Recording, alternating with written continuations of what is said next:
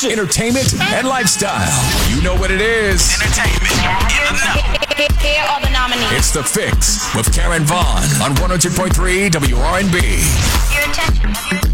Hello, summer. Cheers to the first day of our favorite season. Well, it's my favorite season. So, cheers to beach days, block parties, relaxing patio moments, a good read, outdoor brunches, and crafting long lasting vacation memories. Summer 18 is here. And there's a new study that says it takes parents 13 days to get fed up with their kids during summer vacation. So, it is just important, parents, that we just keep our sanity.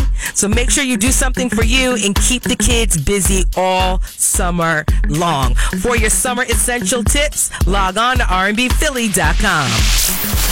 Mary J. Blige is a free woman after being married for 12 years. She's officially single. A judge signed off Wednesday, yesterday, on her divorce against that guy. We're not going to say his name. It was reported back in March that the two had reached a settlement, but still needed to figure out some details. Now that those details have all been hammered, now that those details have all been hammered out, it's unclear what the specifics are as they're keeping them confidential. But I do know at one time he was getting $30,000 a month from Mary J. Blige in spousal support, and he wanted like over a $100,000, but that was denied. So, girlfriend, cut his check and live your life. In today's finally story, KFC has made a change to their menu and they've added an item, and that is waffles. They're finally pairing chicken and waffles. Can you imagine maple syrup alongside those 11 herbs and spices and waffles? We all know that we've made waffles at home